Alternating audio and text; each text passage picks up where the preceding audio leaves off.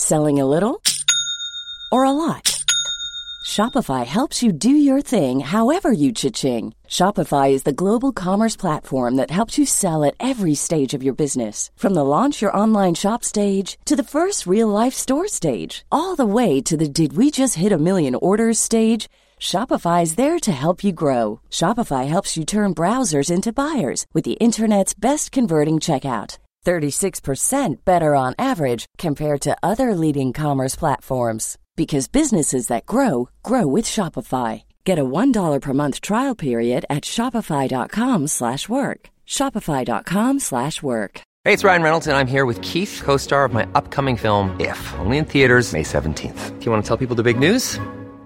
All right, I'll do it. Sign up now and you'll get unlimited for $15 a month in six months of Paramount Plus Essential Plan on us. Mintmobile.com slash switch. Upfront payment of $45 equivalent to $15 per month. Unlimited over 40 gigabytes per month. Face lower speeds. Videos at 480p. Active Mint customers by 531.24 get six months of Paramount Plus Essential Plan. Auto renews after six months. Offer ends May 31st, 2024. Separate Paramount Plus registration required. Terms and conditions apply if rated PG.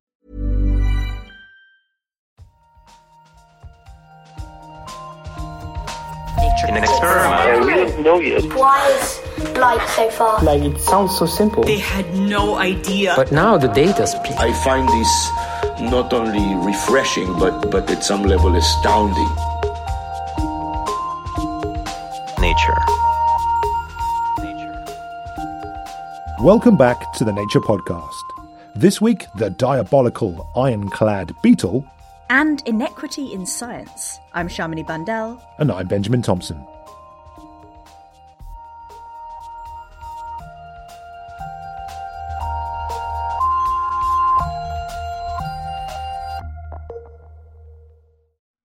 The diabolical ironclad beetle is, as the name might suggest, pretty tough.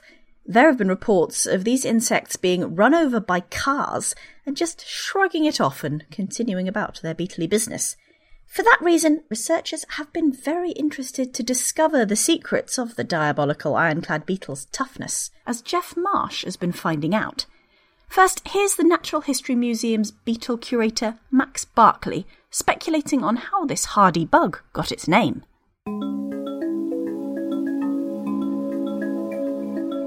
So, the diabolical ironclad beetle is quite a large beetle that is usually found in the southwestern United States, and you'll get them along the Pacific seaboard of uh, places like California. Now, the diabolical ironclad beetle was named by somebody called John Lawrence LeConte, and it's obviously only speculation as to why he would have given it the name Diabolicus, associated with devils or hell.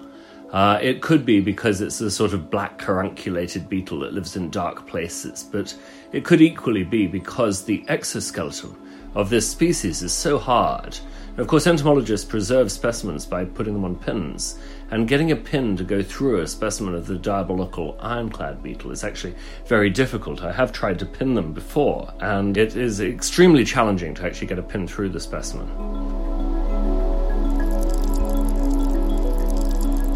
So, for two centuries or more, the extreme toughness of this beetle has been nothing much more than a nuisance to museum curators like Max.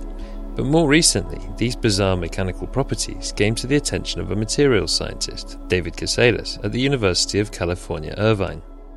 My student, actually, Jesus Rivera, who's the lead author on this paper, had visited an entomology mus- museum at the University of California, Riverside, and he found out about these beetles. And we had heard from folklore, if you will, that they could be run over with a car and they don't die. And of course, we had to test it. Beetle versus car, take two.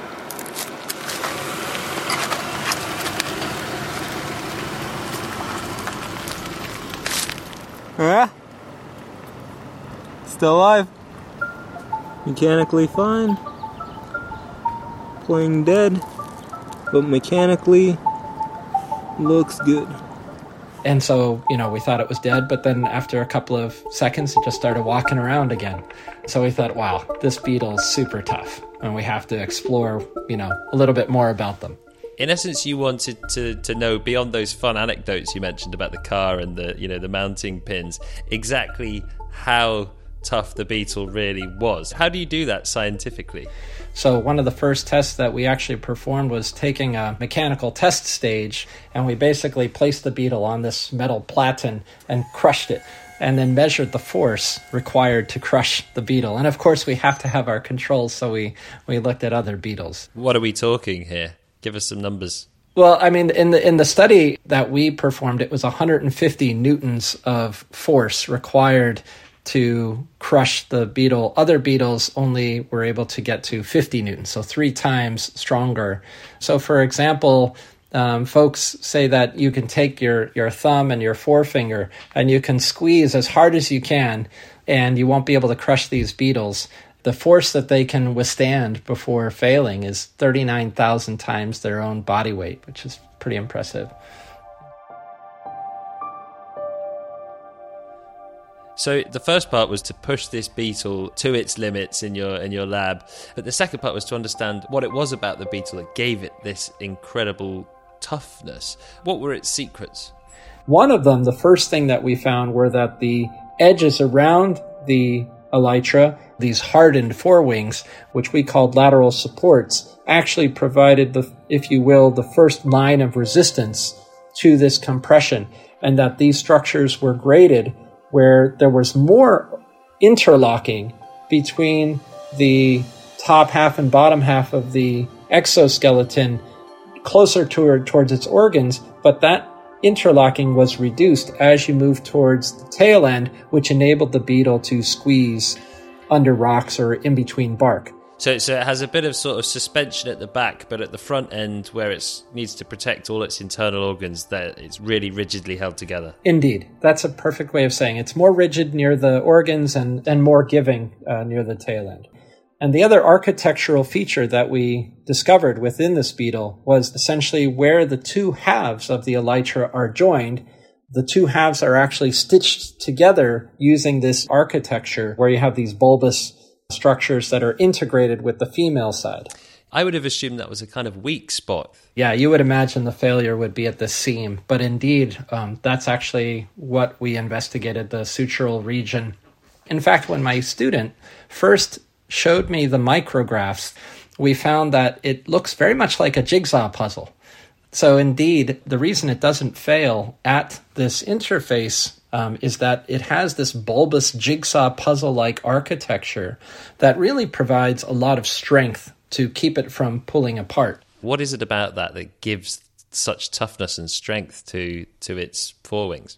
Yeah, so we actually use some 3D printing to look at the different geometrical features that a, uh, interlocking structure might have, where we varied the angle of this ellipsoid, if you will. And what we found was that there was an ideal angle that if you had too large an angle, it was too bulbous, let's say, then upon pulling it, the neck region of that bulbous structure would fail.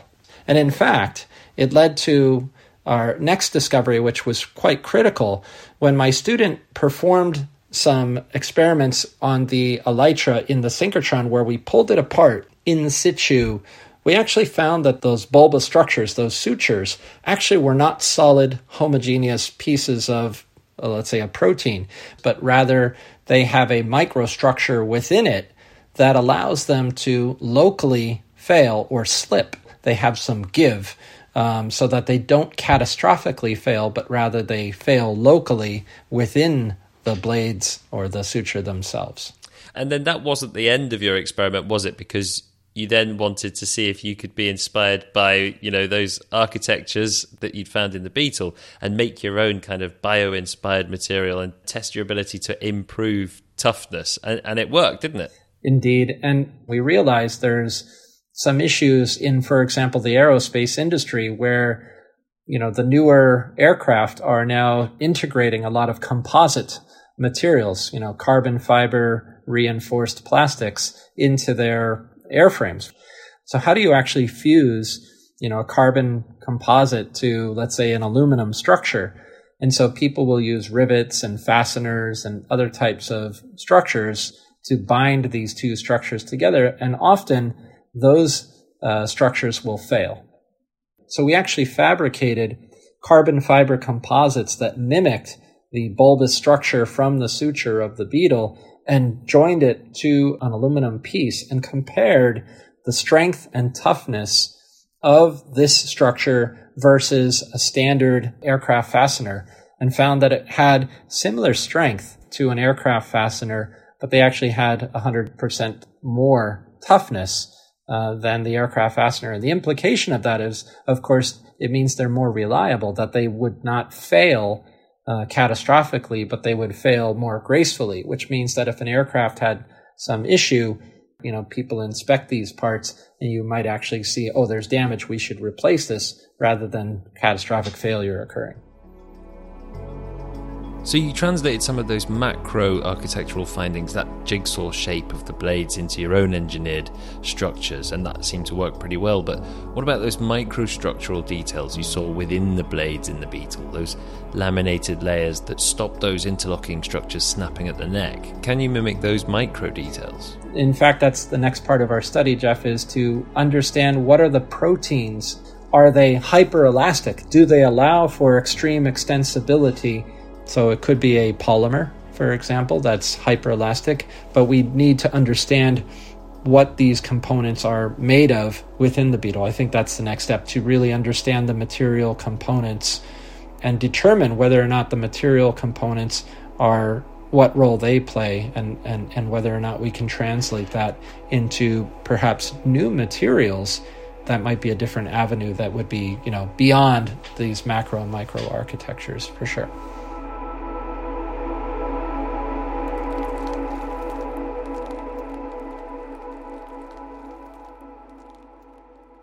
That was David Kisailus from the University of California, Irvine, in the US.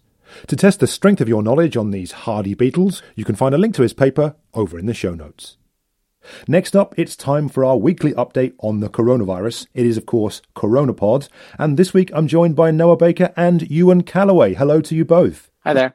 Hi, Ben. Now, we've talked a bunch about vaccine trials here on CoronaPod, how they're done and the issues surrounding them. And one of those is they take an awfully long time. Correctly, of course. But there's been an announcement in the UK this week that's maybe trying to uh, to shortcut how long a vaccine trial takes, and it's not something we've talked about on the show before. And it's called a challenge trial. And you and it's something you've been looking at. What what is a challenge trial? Yeah, a challenge trial or a human challenge trial in this instance is an experiment where you intentionally infect or challenge volunteers with an infection. And then you follow the infection and see how it develops. And in some cases, you may want to study whether you can modify the course of that infection with either a therapy or, as you suggest, with, with a vaccine. So yeah, it's, it's a way of studying uh, human infections in a very, very controlled setting. And, and, so, and as I said, there's been an announcement in the UK this week about one that's going to be undertaken. What, what can you tell us about what this trial is and, and what, what does it look like? Yeah, human challenge trials are kind of bread and butter for infectious disease science. You know, they have decades, even even centuries of, of history. The announcement in the UK is that the UK government's vaccine task force has announced an intention to fund the conduct of a challenge trial for COVID 19. And it's not definitely going forward. It still needs to have regulatory and ethical approval, but it seems like the ducks are lining up and they're hoping to move forward on this challenge trial. And I guess the way it will work initially, before you go about testing vaccines or therapies, in this case, I think the focus will be on vaccines, you need to figure out what to expect from your challenge. So they're going to be establishing what dose of SARS CoV 2 to infect people with and, and what kind of response you get from that. So that way you can know if you're giving somebody a vaccine or a therapy, whether you're changing the course of that natural progression. These experiments are only open to young, healthy people. I think 18 to 30 is a target range for this group. So those people who are at lowest risk of severe disease and death. But you know, as I write in a story, it's kind of uncharted territory. You know, we've done challenge trials for lots of diseases that can be deadly, but they're things we know a little bit more about, you know, like malaria and influenza, cholera, for example. So this is I think in some ways old and, and in some ways quite new. And I think that's why it might be a little bit controversial. I'm kind of interested in this, right? I would really like to talk a little bit about the participants. But before we get to it, I guess I'm kind of keen to know what researchers are hoping to gain out of this that they aren't going to gain from the many vaccine trials that are ongoing? Because, you know, phase two trials are partially designed to work out an appropriate dose of vaccine. Phase three trials are there for efficacy. There's quite a few advanced vaccine trials. Why do we need the challenge trials at this stage? Well, I don't know if need is the right word. I think there are a lot of people, including people who've conducted challenge trials on other infections, who say the time might not be yet right,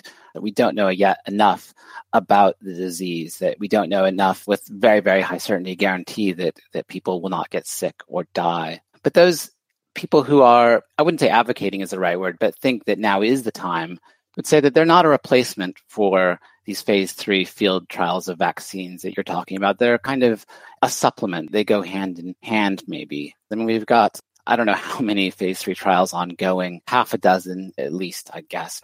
And they're going to deliver results and hopefully they'll be smashing successes.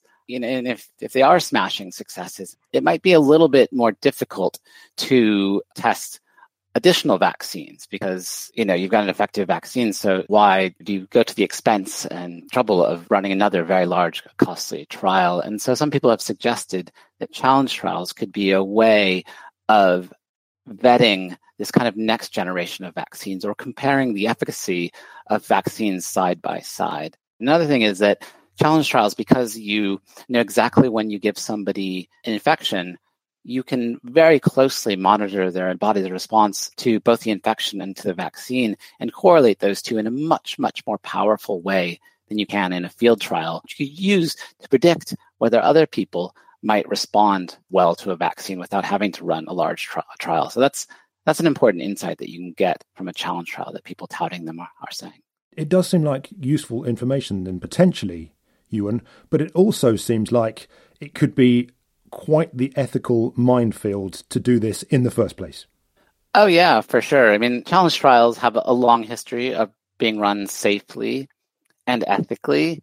You know, I've, I've spoken to some people, including bioethicists, who say now is the time because you have to think about not only the risk to the participants that are in the trial, which they think can be mitigated and made very low, but you also have to think the risks of not proceeding with such a trial. Some researchers have calculated that by speeding the development of a vaccine by just a month, we could avert thousands of lives lost and many more thousands of years in poverty for people. So there's that calculus. But again, again, other people say that, you know, until we can really de-risk these trials significantly, or we have a really blockbuster treatment available, we shouldn't be running them. And maybe those things are coming soon. And maybe in a year, we'll be able to really run a really powerful and safer SARS CoV 2 challenge trial. People have a lot of different opinions on this. And, you know, the UK government has made the decision to move forward pending regulatory and ethical approval. So these, these trials could fall through. They might not go ahead if there are hurdles that can't be surmounted. So you have to remember that. In the meantime, I guess one of the safety precautions that's been suggested so far is to try to use participants in these trials that are young, that are very healthy, that are sort of deemed to be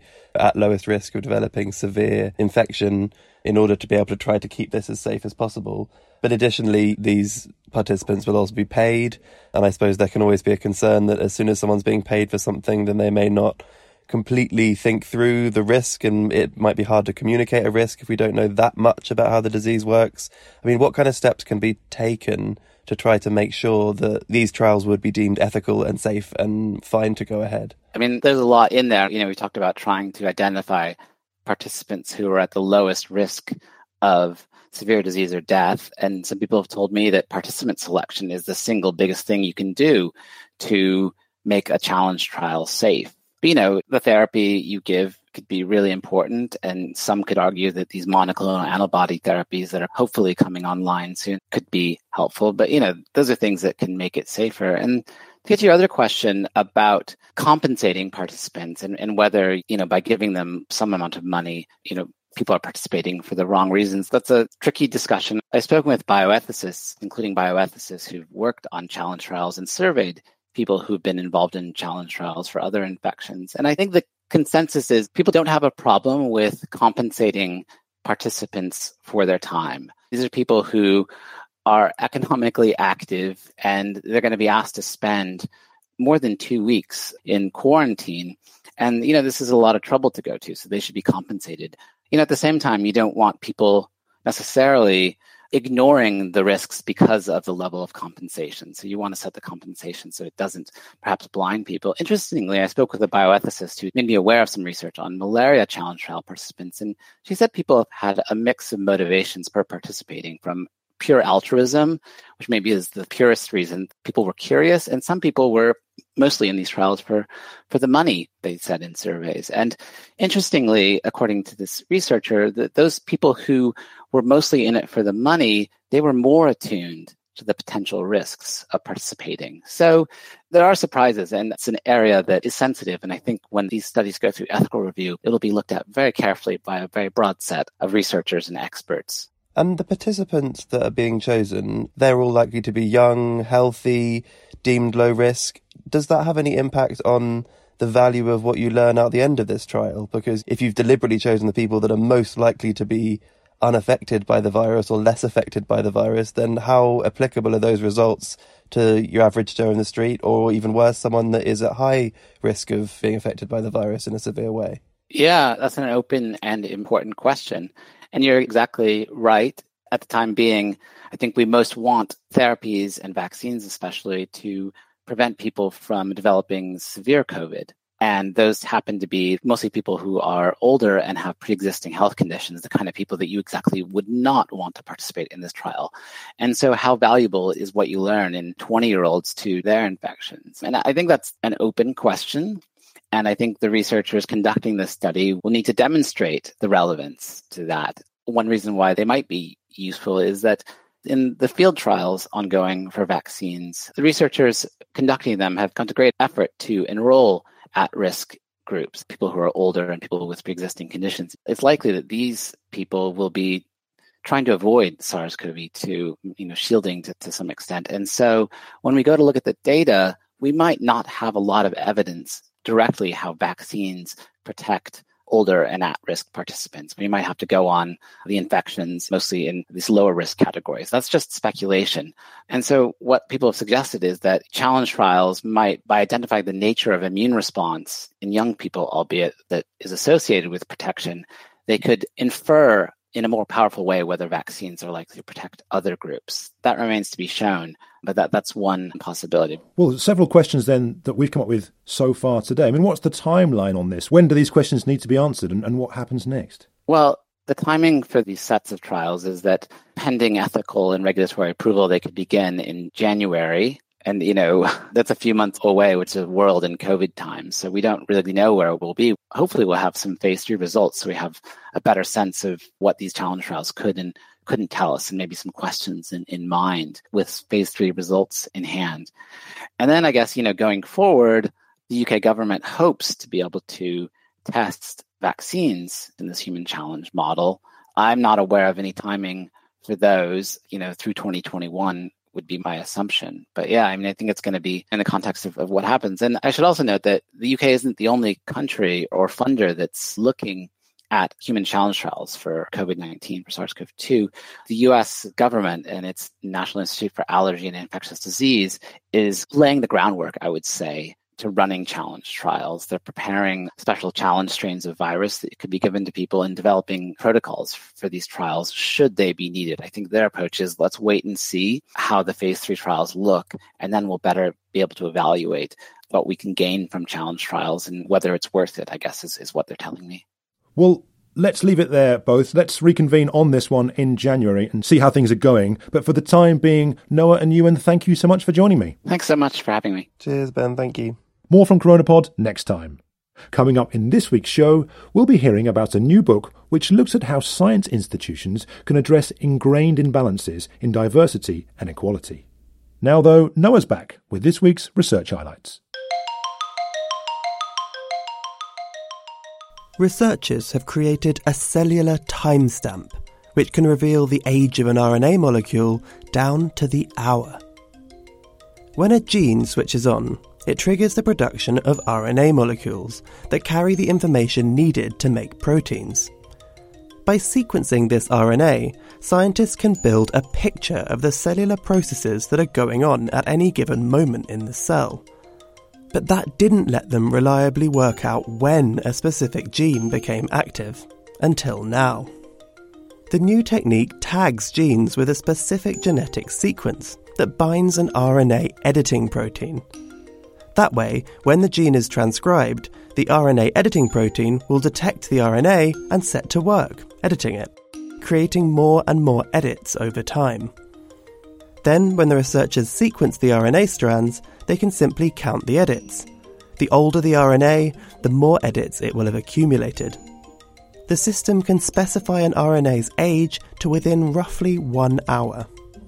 Read more over at Nature Biotechnology. Elephant seals have helped to discover pockets of ultra frigid seawater in the Southern Ocean, and it appears that they're much more common than expected. Seawater generally freezes at minus 1.85 degrees Celsius, but the icy waters around Antarctica can remain liquid at even lower temperatures. This can occur when submerged ice on the underside of ice shelves melts, generating what's known as supercooled water. But the extent of this phenomenon has previously been unknown. Researchers used data collected in the Southern Ocean from research ships, autonomous floats, and sensor wearing southern elephant seals to identify supercooled regions. To their surprise, up to 5.8% of the water they analysed classified as supercooled. In many cases, the ultra chilly water penetrated down to the depths of the ocean. The authors say that these supercooled plumes could represent an important pathway for heat loss in the deep ocean that's currently not represented in climate models. Cool. Check it out over at Geophysical Research Letters. Around the world, organisations have been taking a long overdue look at their practices when it comes to encouraging diversity and equality, not least in the sciences, where many universities and societies have taken up the baton and started to address ingrained historical imbalances. Julie Posselt, an associate professor of higher education at the University of Southern California, has been investigating these efforts in her new book, Equity in Science Representation, Culture, and the dynamics of change in graduate education. Dan Fox caught up with her, and she explained why, in many cases, institutions have been so slow to change. There's a tendency to want diversity, but not to want to change the rules of what they do, rather, to be selecting people on the basis of rules that ultimately don't serve the historically underrepresented populations. And as a result of this, you get people admitted on the margins, but then coming and checking things out and picking up on the fact that there isn't deep change going on. So even those who have the chance to join departments often will choose to go elsewhere. So what I wanted to do with this book was understand what's going on in organizations that have become more diverse, either with respect to race, ethnicity, and or gender. And basically, what I found is that there's lots of good work going on, but even the best case scenarios are works in progress. So, before we move on to the success stories, what were the sorts of problems you were finding in general? And were these recurring problems throughout different research faculties? Some of the recurring problems that I saw had to do with the ways of knowing that science encourages and values being mismatched to the kind of social issues that were in play. So they're basically working within a domain where there is research about these issues, but they're not necessarily trained to interpret that research. And in some cases, are trained to actually uh, sort of dismiss that work relative to the natural science uh, research. So one of the recurring problems is just a need for greater knowledge about what the current evidence base is. Another current problem is that in every organization, I found that there tended to be a few people really making uh, a case for change, championing change, and a lot of people who were quite passive in the middle, and then uh, usually a few recalcitrant folks, as you might expect anywhere. And it was as much the passivity of the people who were just leaving it to the few folks who were really invested in change as it was the recalcitrant obstructionists that were preventing real change from occurring. So I can see this in part because in the places where there was more of a sense of collective engagement in trying to bring about positive change, the whole process was much smoother. It was much more sustainable. So, um, could you tell me a little bit about some of the success stories that you found? And do you think these are reproducible? There were common patterns that I think are reproducible, even if the specifics of the organizational histories, even if the specifics of the kinds of policy constraints that they were under varied. I'll tell you a story about a really good one. So, this is a chemistry department that uh, had once been ranked very highly. As you know, in the United States, they're obsessed with the rankings. And unfortunately, as a result of failing to tenure and promote a number of women professors, they quickly and precipitously dropped in their rankings. It became this huge matter of public shame. And it was the shame involved that motivated people to take a really hard look at what was going on. So they began to look systematically at data. They began to look systematically at their policies and practices around hiring and promoting women. And very importantly, they were careful to select new department chairs at this point who were very active advocates and who weren't afraid to take what might be unpopular uh, steps in the interests of making change. So, as a result of this kind of learning based process that they went through, they were really engaged not only in policy change, but culture change. And because they got more confident about the change process, because they were engaging deeply in it, they were able to then translate it to graduate education. And then once they started to improve things with respect to gender, they gained confidence to begin making change with respect to race. And that's the story in this particular department that's still unfolding. So, what do you think STEM institutions need to do to develop the tools that they need to make these cultural changes? Because the composition of so many of these departments is uh, white and male, it means many of the people who want to be most involved don't have the personal experience with lived inequalities. And so it has to come from learning outside of their own experience.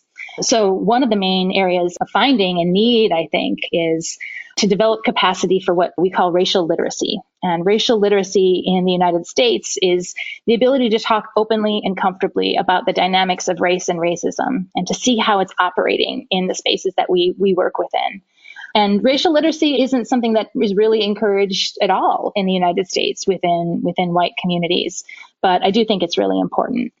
Another area of need, I think, is to have just a chance to see what the current evidence is about some of these topics faculty really do need access to current research and current evidence to inform even their understanding of what the problem is.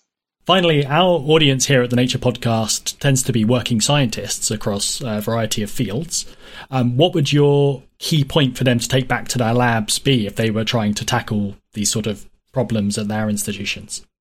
If there's a single thing that working scientists can do to begin making change, it's to engage in a combination of activity. One is reflection, and following that reflection, discussion. Find people to talk about it with and begin applying the insights that you're getting. Really, I think it's simply making time for this and being willing to be a little bit self critical. Be willing to question the assumptions that you were trained with. Be willing to question the way that you were socialized. That was Julie Posselt. You can find a link to Nature's review of her new book in the show notes. Finally, on the podcast, it's time for the weekly briefing chat, where we discuss a couple of articles that have been highlighted in the Nature Briefing. Shamini, what have you got for us this week? So, the story that I saw this week jumped out at me because it's quite relevant to what Dan and Julie were talking about in our earlier segment. It's a new story in which Princeton University in the United States has agreed to back pay wages for some female professors who may have been being paid less than their male counterparts. Right. And what sort of figures are we talking about? And what areas of academia? So, this is across Princeton, and it's based on a review by the Department of Labor in the US that looked across the board and said these 106 women in full professor positions were being and are being paid less than their male counterparts. Now, Princeton doesn't accept that finding. Their position is that this difference is because the Department of Labour were looking sort of across the board and not on a department basis. They said that they've sort of done their own assessment and they said that they, you know, according to their statistical assessment, there is no issue with the gender pay gap there. But they've agreed to back pay this nearly a million dollars and adjust future salaries in order to avoid what they said was potential lengthy and costly litigation. Well, zooming out, Shamini, we know the gender pay gap exists. What are some of the figures more broadly? Well, yeah, I think it's hard to deny that the gender pay gap continues to be an issue. There's obviously always questions about exactly how you measure that and what you're measuring. You know, so for example, there was a figure from a few years back of across the US, in all employment, the gender pay gap is around 20%. Um, according to one study. And then in universities, if you're talking about like full professors, 15% in the US and maybe 10% in the UK. Um, and, you know, it depends on what jobs people are doing, what education they have, what department they're in, and whether things are balanced within each of these subsections. But of course, the overall inequalities also point to broader societal problems, things like leaky pipelines and, and lack of women in senior management and the sort of effects that has, um, as was sort of mentioned in our earlier segment. Well, thanks for shining a spotlight on that one, Shamini. For my story today, well, we heard at the top of the show about the diabolical ironclad beetle, and I've got a story that was reported in Science about another seemingly indestructible animal, the tardigrade. That's our new podcast, the Indestructible Animal podcast. I'm, I'm very here for this. And I love tardigrades. Tardigrades are great. What have they done this time? Well, before I tell you what they've done, let me just give you some tardigrade facts. They're, you know, little animals, less than a millimetre long, and they can seemingly survive anything you throw at them. You can desiccate them, totally dry them out. Tardigrades don't care. Put some water on them, off they go again. You can subject them to freezing temperatures, to super hot temperatures. Tardigrades don't care. You can expose them to the vacuum of space. Tardigrades don't care. And adding to that list of extraordinary feats of endurance is another superpower. Some of these tardigrades seem very resistant to UV light. Right. Uh, well, I mean, I go out in the sun and there's UV light, so uh, how impressed should I be? Well, do you know what? That's an absolutely fair statement. What I will say is that this isn't kind of any old UV light, because when it's really, really intense, it can be used to sterilize things. You know, it can be used to kill bacteria and viruses. I myself have used it in the lab to sterilize pieces of equipment. And that's what we're talking about in this instance. And, uh, and some, some tardigrades have resisted being absolutely battered by this ultra strong UV light. Was this discovery accidental, or are there scientists out there whose just job is to see what tardigrades can survive, like whatever they throw at them? Yeah, I think you might be right in this instance, Shamini. Let me explain what happened here then. So, some researchers in, in India exposed different species of tardigrades to UV light and to a strength that killed bacteria and roundworms after five minutes. So, pretty strong. This UV light was lethal to one species of tardigrade after 15 minutes. Pretty good. They're pretty strong as always.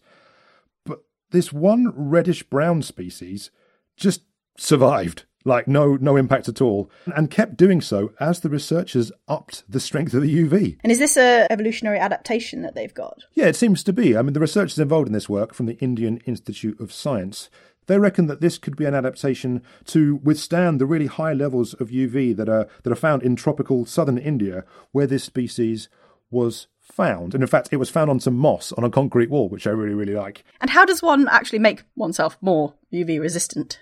Well, in this case, this new species, and it appears to be a new species, it has this pigment. And, uh, and this pigment absorbs UV light and turns it into harmless blue light. So that's what sort of protects them. So they have this kind of inbuilt UV shield. And when the researchers took this pigment and used it to coat C. elegans worms, these worms themselves survived twice as long under strong UV. It's it's such a neat thing. Oh, that is clever and sounds like could be useful for like sun cream, if not many other applications. Is a very pale man who can get sunburnt at night. I am very much looking forward to whether that may be the case. But let's leave the briefing chat for the time being. Thank you, as always, Shamini. And listeners, if you'd like to know more about both of the stories we discussed, you'll find links to them in the show notes. And uh, if you want even more stories like this, but delivered straight to your inbox, then make sure to sign up for the Nature Briefing. And once again, head over to the show notes where you'll find a link to do so. That's all for this week, but before we go, just time to tell you about an immersive article featuring videos and photos which looks at how farming and food supply in different parts of Africa have been affected by the COVID 19 pandemic. Head over to the show notes for the link. I'm Shamini Bundell. And I'm Benjamin Thompson. Thanks for listening.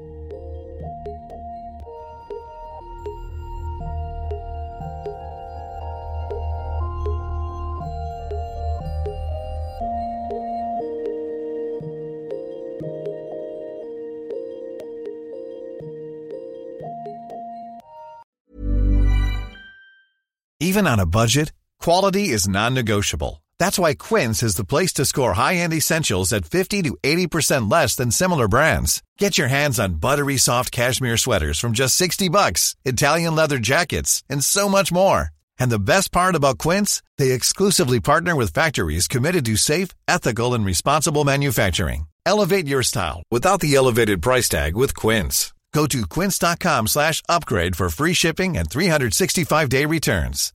When you make decisions for your company, you look for the no-brainers. And if you have a lot of mailing to do, stamps.com is the ultimate no-brainer. It streamlines your processes to make your business more efficient, which makes you less busy.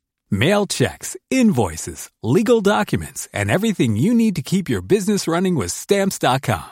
Seamlessly connect with every major marketplace and shopping cart. Schedule package pickups and see your cheapest and fastest shipping options from different carriers with rates up to 89% off USPS and UPS rates. And with the stamps.com mobile app, you can take care of mailing and shipping wherever you are. Make the same no-brainer decision as over 1 million other businesses with stamps.com. Sign up with code program for a 4-week trial plus free postage and a free digital scale. No long-term commitments or contracts. That's stamps.com. Code program.